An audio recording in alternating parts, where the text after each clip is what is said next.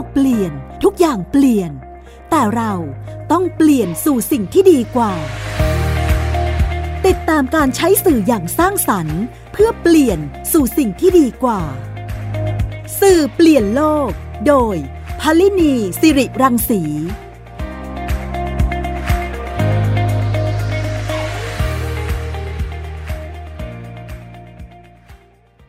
วัสดีค่ะคุณฟังคะกลับมาพบกันอีกครั้งค่ะกับรายการสื่อเปลี่ยนโลกค่ะ ทางไทย PBS Podcast ค่ะ คุณฟังติดตามรับฟังรายการได้ในหลากหลายช่องทางนะคะ ไม่ว่าจะเป็นในแอปพลิเคชัน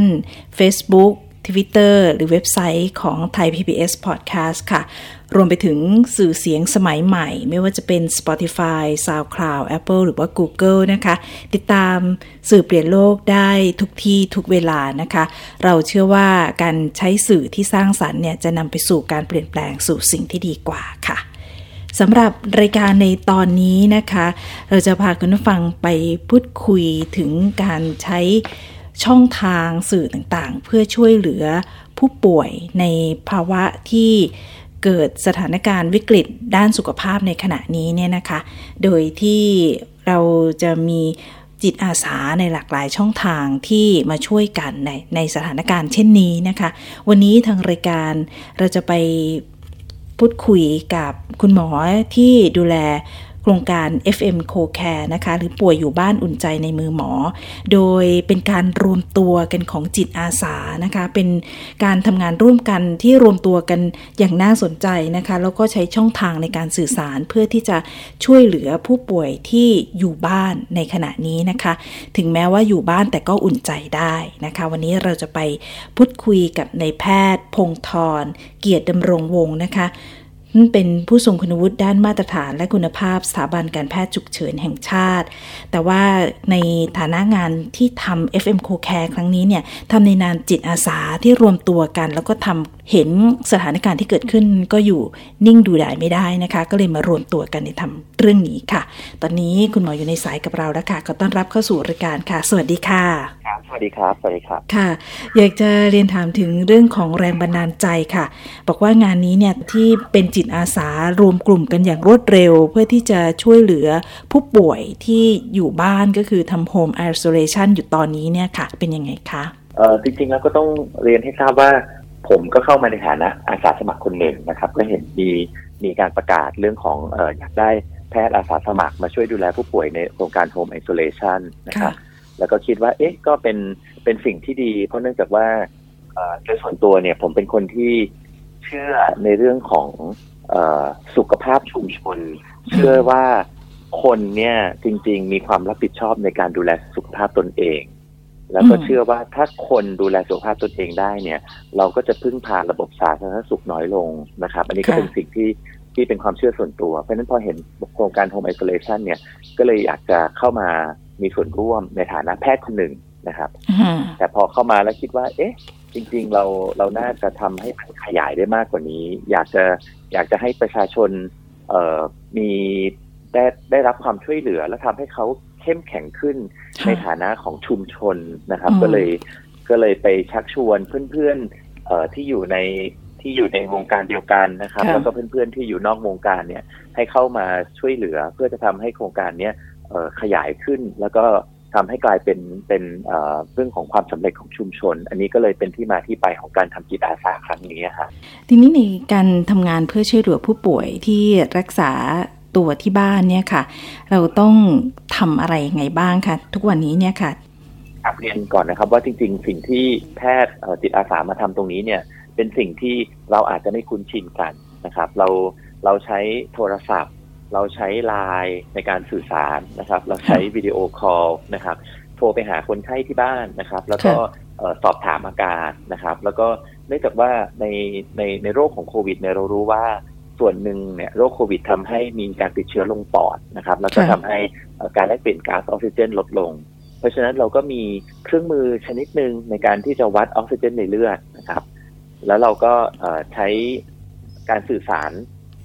ในปัจจุบันเนี่ยซึ่งต้องบอกว่ามันสะดวกมากนะครับ เราวิดีโอคอลคนไข้เราก็ดูว่า เอ๊ะ ลักษณะคนไข้เป็นอย่างไรอืมการเสียงการพูดหอบเหนื่อยไหมนะครับ แล้วก็อืมเราก็ให้เขาโชว์ให้ดูว่าเออเขาวัดออกซิเจนในเลือดเนี่ยเป็นเท่าไหร่ขณะที่เขากำลังคุยกับเราอยู่ อันนี้ก็เป็นตัวหนึ่งที่ทำให้เราประเมินคนไข้ได้แม่นยำขึ้นอืมพอเราประเมินคนไข้ได้เสร็จปุ๊บเราคิดว่าอ่าคนนี้ต้องการยาเพิ่มเติมไหมนะครับคนนี้ต้องการออกซิเจนด้วยหรือเปล่านะครับ เราก็มีมีระบบในการที่จะเอ่อ ส่งยาไปที่บ้านนะครับ มีการส่งออกซิเจนไปให้ที่บ้านนะครับ อันนี้ก็ต้องก็ต้องบอกว่าเป็นการเปลี่ยนเอ่อความคิดของการดูแลรักษาที่บ้านไปเลยอืมนะครับ เพราะค่ะคนคนอาจจะไม่คิดว่า เอ๊ะ อยู่บ้านจะจะใช้ออกซิเจนได้อย่างไรนะครับ เราก็ค่ะพิสูจน์ให้เห็นแล้วว่าในโครงการ Home Isolation เนี่ย คนไข้ใช้ออกซิเจนที่บ้านได้นะครับ เมื่อคุณมีความรู้ คุณก็คุณก็ใช้ที่บ้านได้ เราเราให้ความรู้กับคุณ เราสอนญาตินะครับ ตอนที่ทำงานมาเนี่ยค่ะ เคยคิดไหมว่าสถานการณ์แบบนี้เนี่ยเราต้องมาตรวจผู้ป่วยด้วยลักษณะของเป็นการให้คำปรึกษากับผู้ป่วยในลักษณะทางไกลแบบนี้อะค่ะครับจริงๆต้องบอกว่าเอ่อเรื่องระบบของของ telemedicine เนี่ยค่ะจริงๆมันมันมีมาเอ่อหลายปีแล้วนะครับ ในต่างประเทศเนี่ยมีระบบค่ะ telemedicine ใช้มาเป็นระยะเวลาเกือบ 20 ปีนะครับเพียงแต่ว่าต้องต้อง ต้องเรียนว่าเนื่องจากประเทศไทยเนี่ยเป็นประเทศที่โชคดีมาก เรามีทรัพยากรทางสาธารณสุข ที่คนไทยอาจจะไม่รู้เลยว่าเราเราเป็นประเทศที่ประชาชนเข้าถึงระบบสาธารณสุขได้รวดเร็วและง่ายดายนะครับอืมต้องบอกว่าติดอันติดอันดับโลก เพราะฉะนั้นคนไทยอืมนึกภาพนี้ไม่ออกว่าเวลาป่วยเนี่ยเขาค่ะเจอหมอตลอดอ่าใช่แต่จริงๆในต่างประเทศเนี่ยเนื่องจากประเทศบางประเทศเนี่ยมีมีความลำบากในการเดินทาง เพราะฉะนั้นเวลาป่วยเนี่ยสิ่งที่ทำได้ก็คือการใช้การสื่อสารทางไกล นะครับอืมค่ะ แล้วก็เราเราก็มีการเตรียมระบบเนี่ย จริง ๆ ในในประเทศไทยก็มีการเตรียมระบบเอ่อการรักษาทางไกลเนี่ยมาค่ะหลายปีละนะครับเพียงแต่ค่ะว่ามันไม่เคยเอาเอามาใช้ที่เป็น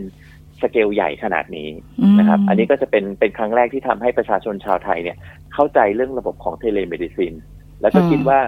ระบบนี้ก็จะกลายเป็น new normal ในอนาคตนะครับ คนเอ่อประชาชนก็จะจะเข้าใจวิธีของ telemedicine มากขึ้นนะครับค่ะ แล้วก็มีให้การยอมรับมากขึ้น ซึ่งอันนี้ก็จะเป็นประโยชน์ของคนไข้เองในอนาคตเช่นเดียวกัน ค่ะ แต่แต่เดิมเนี่ยเราวางระบบ telemedicine ไว้เนี่ยเป็นลักษณะของการที่จะให้คำปรึกษากับผู้ป่วย หรือว่าคุณหมอที่อยู่ไกล เพื่อเพื่อที่จะให้คุณหมอที่เชี่ยวชาญเนี่ยให้คำปรึกษากับคุณหมออีกทีหนึ่งใช่ไหมใช่ครัคะบค่ะใช่ครับค่ะแต่ว่าในแต่ในขณะนี้เนี่ยที่ผมเปลี่เป็ยนนไปการว่าคุยตรงกับผู้ป่วยโดยตรงเลย ใช่ไหมคะครับใช่ใช่ครับ ข้อดีของมันเพื่อทำให้เราเนี่ยสามารถเอาชนะเอ่อปัญหาที่เราเผชิญอยู่ณตอนนี้นะครับ อืมค่ะ นี่ก็เป็นการใช้วิธีการในการติดต่อสื่อสารนะคะ ทุกวันนี้เนี่ยคือครับติดต่อกันกับผู้ป่วยเนี่ยในในช่องทางไหนบ้างคะถ้าเกิดว่าเป็นผู้ป่วยที่แบบอาจจะอายุมากนะครับมันยังไม่คุ้นชินกับเทคโนโลยีก็ใช้วิธีโทรศัพท์นะครับอืมผู้ป่วยที่ ที่มีโทรศัพท์ที่เป็นแบบเอ่อกึ่งกึ่งสมาร์ทโฟนนะครับ สามารถทำ video call ได้ แล้วก็ทำ video call นะครับอืมผู้ป่วยที่มีมีความรู้ความสามารถทางด้านเทคโนโลยีสูงขึ้น อายุน้อยนะครับค่ะก็อาจจะถ่ายเป็นวิดีโอเป็นรูปแล้วส่งเข้าไลน์นะครับแล้วก็มี Line Official Account นะครับ ที่ผู้ป่วยสามารถติดต่อเราได้นะครับ คุณหมอบางท่านก็ใจดีนะครับ ให้ ให้ไลน์ส่วนตัวนะครับคนไข้ก็สามารถติดต่อทางไลน์ส่วนตัวคุณหมอได้ ซึ่งอันนี้ก็เป็นเป็นเป็น preference ของแต่ละคนนะครับ ซึ่งคิดว่ามันเป็นข้อดีที่ที่ทำให้เราเห็น barrier มันถูกทำลายไปด้วยเทคโนโลยี คนที่เข้ามาร่วมทำงานในกลุ่มของ FM Co Care เนี่ยค่ะ มีใครยังไงบ้างคะคุณหมอ ก็จะมีราชวิทยาลัยเวชศาสตร์เข้าไปนี่ก็คือเป็นคนที่เริ่มในโครงการนี้นะครับอืแล้วก็มคุณหมอที่เข้ามาเนี่ยก็ต้องต้องเรียนที่ทราบเลยว่า เป็นแพทย์อาสาที่มาจากทุกที่ทุกทางจริง ๆ ทุกวันนี้เรามีแพทย์ประมาณเกือบหนึ่งพันคนนะครับค่ะก็มีทั้งแพทย์ที่อยู่ในกรุงเทพมหานครเอง แพทย์ที่อยู่นอกเอ่อพื้นที่นะครับบางคนก็มาจากเชียงใหม่ บางคนก็มาจากมหาสารคามบางคนก็มาจากภาคใต้นะครับ บางคนก็เป็นแพทย์ที่ทำงานอยู่ที่เอ่อต่างประเทศนะครับทำงานอยู่ที่ยุโรปแล้วก็ใช้เวลาในช่วงที่ เป็นกลางคืนของตัวเองเนี่ยมาช่วยดูคนไข้ ซึ่งอันนี้ก็ต้องบอกว่าเอ่อต้องกราบขอคารวะหัวใจเลยนะครับ ว่าอืจมริงๆเป็นเป็นการเห็นภาพการทำงานจิตอาสาที่ยิ่งใหญ่มากๆนะครับ ทุกคนทำโดยที่ไม่ได้คิดถึงความลำบากส่วนตน ไม่ได้คิดถึงเอ่อความเหนื่อยยาก แล้วก็ไม่ได้คิดถึงค่าตอบแทนเลยจริง ๆ นะครับอืมแต่นอกเหนือจากนั้นเนี่ยเราก็ยังมีเอ่อทันตแพทย์อาสานะครับเรามีเรามีทีมทันตแพทย์อาสา ร้อยกว่าชีวิตนะครับ ที่มาช่วยเราตอนนี้นะครับ เราเราจะคิดว่าเออโรคโควิดทันตแพทย์จะช่วยอะไรอ่านั่นสิคะไม่ใช่เลยนะครับทันตแพทย์เข้ามาช่วยในเรื่องของการคัดกรองผู้ป่วยนะครับ เข้ามาช่วยเหลือในเรื่องของการทำเราเรียกว่าระบบหลังบ้านนะครับระบบงานงานเอกสารงานเทคโนโลยีในการที่จะตรวจสอบว่าผู้ป่วยข้อมูลครบถ้วนหรือไม่ อันนี้เป็นกระดูกสันหลังของเราเลยนะครับ ที่ช่วยเรานะครับเรามีพยาบาลอาสานะครับ ที่ทำการคัดกรองคนไข้นะครับ โทรศัพท์ไปติดตามอาการนะครับเพราะเนื่องจากว่าเราคนไข้เรามีจำนวนเป็นเป็นจำนวนมากนะครับ ในในโครงการ FM Co Care ที่เราดูตอนนี้เนี่ยเรามีจำนวนผู้ป่วยประมาณหนึ่งหมื่นแปดพันรายนะครับ เพราะฉะนั้นมันเป็นไปไม่ได้ที่หมอจะดูคนไข้ได้ทุกคนได้ได้ทันเวลา ก็ต้องมีคุณพยาบาลมาช่วย คุณพยาบาลก็จะรับดูเคสบางเคสให้นะครับ แล้วก็โทรศัพท์มาแจ้งอัปเดตคุณหมอเพื่อให้คุณหมอรู้ว่าสถานการณ์ตอนนี้เป็นอย่างไร คนไข้อาการเป็นอย่างไรนะครับ เรามีเภสัชอาสา เรามีนักกายภาพบำบัดอาสา แล้วเราก็ยังมีทีมเอ่อเราเราเรียกว่าผู้ให้ผู้ให้ความรู้ทางด้านเบาหวานนะครับก็คือ educator นะครับ ซึ่งคนกลุ่มนี้บางท่านก็เป็นพยาบาล บางท่านก็เป็นนักวิทยาศาสตร์ที่เขาไปเรียนเรื่องของการให้การสุขศึกษาด้านเบาหวาน เพราะเราต้องควบคุมน้ำตาลเวลาคนไข้อยู่ที่บ้านด้วยนะครับ คนไข้บางคนเป็นเบาหวาน แล้วก็ต้อง ต้องใช้ยานะครับ เราก็มียาให้มีอินซูลินให้ซึ่งคนไข้เหล่านี้จำเป็นครับ เราก็จะต้องมีคนที่โทรศัพท์ไปคุยกับคนไข้คนไข้จาะเลือดเพื่อต้องกราบขอบพระคุณทีมเลยนะครับ เรามีมูลนิธิต่างๆ ที่มาช่วยเราในการ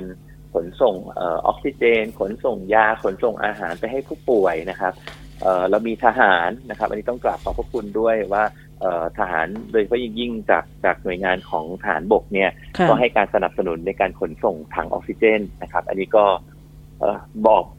ถ้าเกิดว่าตกหล่นหน่วยงานใดก็ต้องกราบขอประทานโทษด้วยนะครับเพราะจริงๆเรามีเรามีเครือข่ายมาช่วยเยอะจริง ๆ นะครับ อันนี้เป็นสิ่งที่น่าชื่นชมมากๆนะครับ เป็นเป็นพลังบวกที่เราได้เห็นในสังคมไทยนะครับ ค่ะ อันนี้คือผู้ป่วยเนี่ยติดต่อคุณหมอที่ทำงานจิตอาสาเนี่ยเข้ามาในช่องทางไหนอะคะ เออจริงๆ ผู้ป่วยเหล่านี้เป็นผู้ป่วยที่ลงทะเบียนผ่านเอ่อโครงการของสปสชนะครับ ก็คือหนึ่งสามสามศูนย์นะครับทางสปสชก็จะมีการเอ่อแอสไซน์ว่าจะมีการแยกไปตามตามหน่วยงานต่างๆที่สปทำสัญญากับสปสชนะครับ หน่วยงานของของแพทย์อาสาเราเนี่ยพวกคลินิกเหล่านี้เนี่ยอาจจะมีมีจำนวนบุคลากรทางการแพทย์ไม่ไม่เหมือนโรงพยาบาลถูกไหมครับ อืมขณะเดียวกันจำนวนของผู้ป่วยมันมาก เพราะฉะนั้นเราก็เลย ในผู้ป่วยหนึ่งคนเนี่ยค่ะ ที่มีการรักษาในช่วงนี้เนี่ยค่ะ เขาจะได้พบกับคุณหมอเนี่ยยังไงกี่ครั้งอะคะ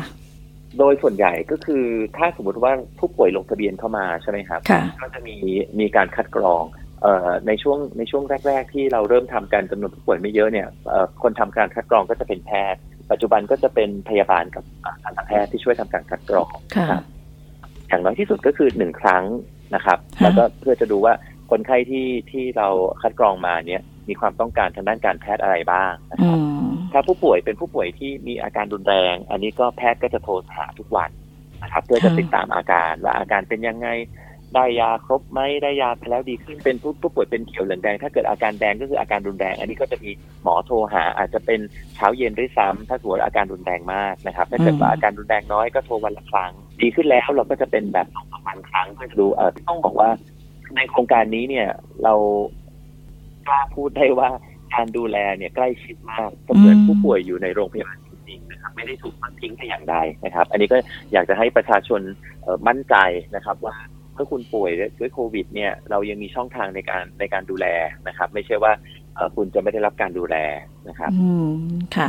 อยากจะถามคุณหมอค่ะบางที ผู้ป่วยที่เข้ามาในระบบเนี่ย ตอนนี้จริง ๆ ของสปสชเนี่ยอาจจะมากกว่านี้ แต่ว่าที่เข้ามาในนี้เนี่ยก็คือหมื่นแปดนี่คือยังยังไม่ได้ทั้งหมด cover ทั้งหมดที่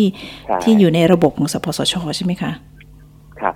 จริงๆก็ต้องต้องเรียนให้ทราบว่ามันก็ยังมีปัญหาคอขวดอยู่นะครับ อันนี้ก็ต้อง ต้องเอเรียนให้ทราบว่าด้วยด้วยความที่สถานการณ์เนี่ยมันมันเปลี่ยนแปลงเร็วนะครับ อันนี้ผมก็เข้าเข้าใจในเชิงระบบว่า มันไม่มีทางที่เราจะออกแบบระบบมารองรับสถานการณ์ที่มันเปลี่ยนแปลงตลอดเวลา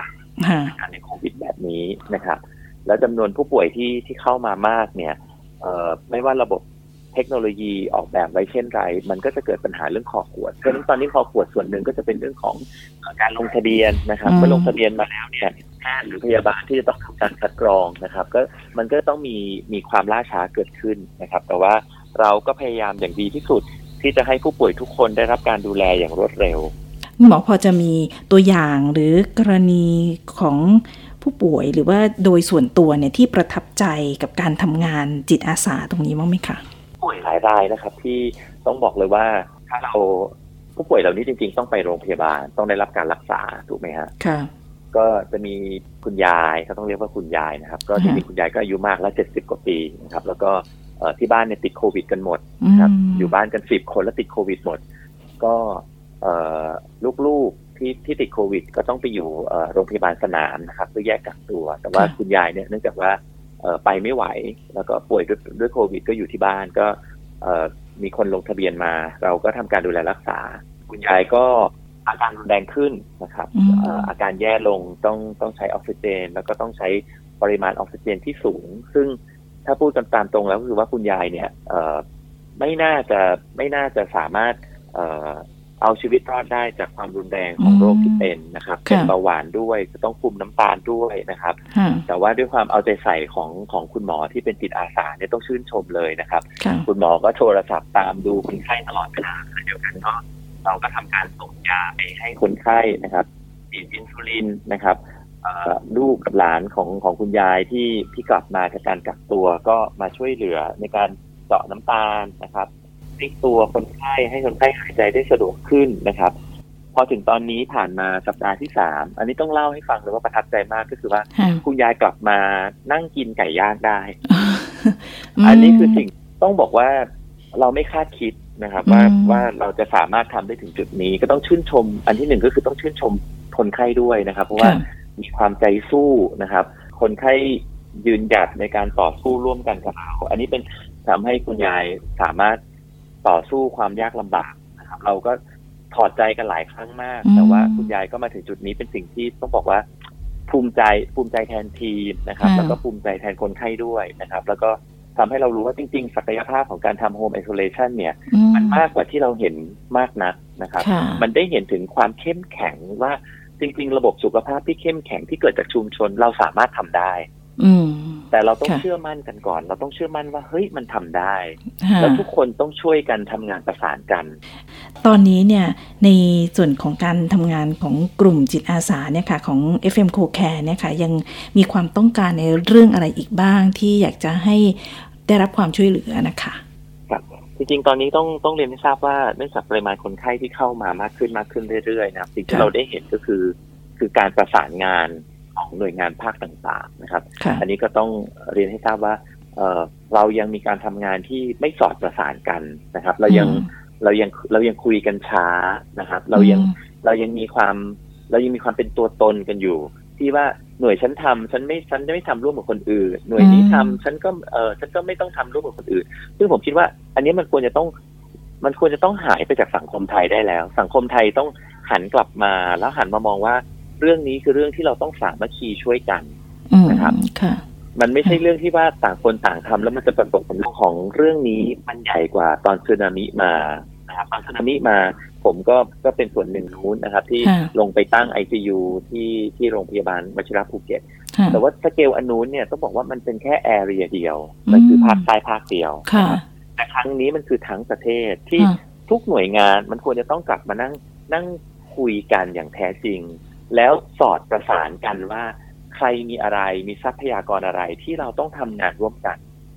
ไม่ใช่อืมต่างคนต่างทำนะครับ ยกตัวอย่างง่ายๆเลยค่ะถ้าเราบอกว่าจะให้คนทุกคนโทรศัพท์มาเบอร์หนึ่งสามสามศูนย์ค่ะแต่ call center คุณมีห้าร้อยฟีตมันไม่มีทางรองรับได้กับจำนวนประชาชนที่จะโทรเข้ามาเป็นเป็นแสนคนหรือเป็นล้านคนถูกไหมฮะอืมค่ะตอนนี้หน่วยงานต่างๆ ที่มี call center หรือมีคนที่ทำงาน work from home ต่างๆ เนี่ยค่ะมันควรจะต้องมานั่งทำงานแล้วทำเป็น call center ด้วยกันอืมันถึงเวลาที่มันต้องต้องต้องเบรก เบรกแบรีเออร์ตัวเองเบรกเชลของตัวเองแล้วออกมาจากเชลของตัวเองแล้วทำงานด้วยกันได้แล้วอะอืมผมว่าอันนี้เราเราเราช้าเกินไปเราเราเรายังไม่ได้ move ตรงนี้นะครับค่ะอันนี้ก็ปลุกต่อมสำนึกขึ้นมาได้ว่าจริง ๆ เราควรจะต้องทำนะครับค่ะจริง ๆ มันไม่ควรจะเป็นหน้าที่ผมที่พูดประโยคนี้เป็นปัญหาที่ที่เราเห็นแล้วก็ตอนนี้เนี่ยก็คือต้องระดมสัพพะกำลังทั้งหมดเพื่อที่จะใช่แก้วิกฤตที่มันเกิดขึ้นในขณะนี้นะคะ โดยใช่โดยใช่ต้องครับ ข้ามผ่านความเป็นหน่วยงาน ความเป็นองค์กความเป็รนตัวตนตัวตควานมเป็นตัวตนของหน่วยงานต่างๆนะคะ อันนี้เข้าใจเลยใช่ในเรื่องของการบูรณาการงานต่างๆ เนี่ยบางทีก็เรายังยังยึดติดในเรื่องต่างๆ อยู่ด้วยนะคะค่ะ อยากให้คุณหมอทิ้งท้ายค่ะว่าตอนนี้เนี่ยเนื่องจากว่าเราใช้เทคโนโลยีในการที่มาสื่อสารกับผู้ป่วยเนี่ยค่ะเอ่อ คุณหมอมองว่าอนาคตเนี่ยในเรื่องของการรักษาผู้ป่วยเนี่ยที่จะเป็น new normal เนี่ยมันน่าจะเป็นหรือว่ามีทิศทางเป็นยังไงคะเออผมคิดว่าในใน new normal เนี่ยเนื่องจากว่าเราไม่รู้ว่าสถานการณ์โควิดจะเป็นเช่นไรนะครับค่ะอันี้ก็ถ้าผม predict ในแง่ new normal เนี่ยผมคิดว่าเออเราคงต้องเปลี่ยนวิธีการดูแลทางด้านสาธารณสุขของประเทศนะครับค่ะจากการเป็นจากการเป็น hospital base หรือว่าการที่ว่า ป่วยแล้วต้องไปโรงพยาบาลอืมมันอาจจะต้องกลายเป็นเรื่องของ community base ก็คือคุณอืมอยู่ที่บ้านนะครับ แล้วความช่วยเหลือ หรือการวินิจฉัยโรคเนี่ยไปหาคุณที่บ้านนะครับ อันนี้มันอาจจะเป็นการเปลี่ยนพาราดายไปเลยนะครับ รวมถึงเรื่องที่ว่าโรงพยาบาลในอนาคตเอ่อสร้างใหญ่คงไม่ได้ช่วยอืมขนาดของโรงพยาบาลค่ะยิ่งใหญ่อาจจะไม่ได้ช่วยแก้ปัญหา ซึ่งเราก็ได้เห็นชัดเจนอยู่แล้วในช่วงโควิดว่าจริงค่ะโรงพยาบาลใหญ่พอเกิดการติดเชื้อในโรงพยาบาลปุ๊บ แพทย์พยาบาลติดเชื้อทำให้การบริการเกิดขึ้นไม่ได้อืมเพราะฉะนั้นในอนาคตเนี่ย concept ของโรงพยาบาลอาจจะต้องเปลี่ยนไปซึ่งผมคิดว่าอันนี้เป็นเป็นเทรนด์ที่คงจะต้องเกิดทั่วโลกค่ะซึ่งเราต้องเราคงจะต้องเริ่มเริ่มพิจารณาเริ่มคิดว่าเราจะรับมือกับสิ่งเหล่านี้อย่างไรนะครับค่ะประชาชนเองก็ต้องเริ่มเอ่อรู้ตัวนะครับว่าคุณได้นอกจากตัวคุณเอง คุณต้องช่วยเหลือตัวเองด้วยอืม ค่ะ มีครั้งหนึ่งเนี่ยเคยได้ฟังเรื่องราวว่า เราน่าจะมีหมอประจำครอบครัว ซึ่งครับตอนนี้เนี่ยณเวลานี้เราเราน่าจะมีหมอประจำครอบครัวเพื่อที่จะดูแลแต่ละบ้านแต่ละครอบครัว แต่ละชุมชนเนี่ย ให้ให้เป็นจริงได้ไหมคะเอ่อจริง ๆ คือต้องบอกว่าเอ่อในตัวกฎหมายนะครับมีมีมีการออกเอ่อกฎหมายมาเรื่องของเอ่อแพทย์ ปฐมภูมินะครับ ซึ่งแพทย์ปฐมภูมิเนี่ยก็คือ family medicine อย่างที่อย่างที่เราเข้าใจนั่นแหละค่ะจริงๆ คอนเซปต์มีนะครับอืมเอ่อแต่การปฏิบัติเนี่ยเนื่องจากคนไทยยังติดในเรื่องของป่วยแล้วเมื่อไหร่เดินไปหาหมอได้ทันทีนะครับอืมเรายังไม่รู้จักเรื่องของการทำ community care เรายังไม่รู้จัก self care ค่ะนะครับค่ะเรายังไม่มีการดูแลแบบองค์รวมอย่างที่อย่างที่มันควรจะเป็นนะครับค่ะต้องบอกว่าในคอนเซปต์นี้เนี่ย เมื่อ เมื่อประชาชนเป็นเจ้าของสุขภาพของตนเองเนี่ย มันจะเกิดการชิฟของเขาเรียกว่าไม่ใช่อำนาจเนาะแต่เป็นเป็น authority เหมือนกับว่า หมอสั่งให้ฉันทำกับอีกแบบหนึ่งคือฉันฉันต้องการจะทำแต่ฉันขอความเห็นหมออมอันนี้คือค่ะ authority มันชิฟเปลี่ยนอืมนะครับเพราะฉะนั้นค่ะเมื่อไหร่ก็ตามที่เราเปลี่ยนเปลี่ยนเปลี่ยนวิธีคิดนะครับ คือประชาชนเป็นเจ้าของสุขภาพของตนเองนะครับค่ะประชาชนเป็นเป็นผู้เลือก อันนี้คือสิ่งที่มันควรจะต้องเกิดขึ้นเป็น comprehensive care ในอนาคต อืม ค่ะแหมวันนี้เราได้ประเด็นที่พูดคุยกับคุณหมอพงธรนะคะ ในเรื่องของการใช้เทคโนโลยีนะคะ แล้วก็การทำงานจิตอาสาของ FM Co Care ซึ่งมีกว้างขวางนะคะนี่ตอนที่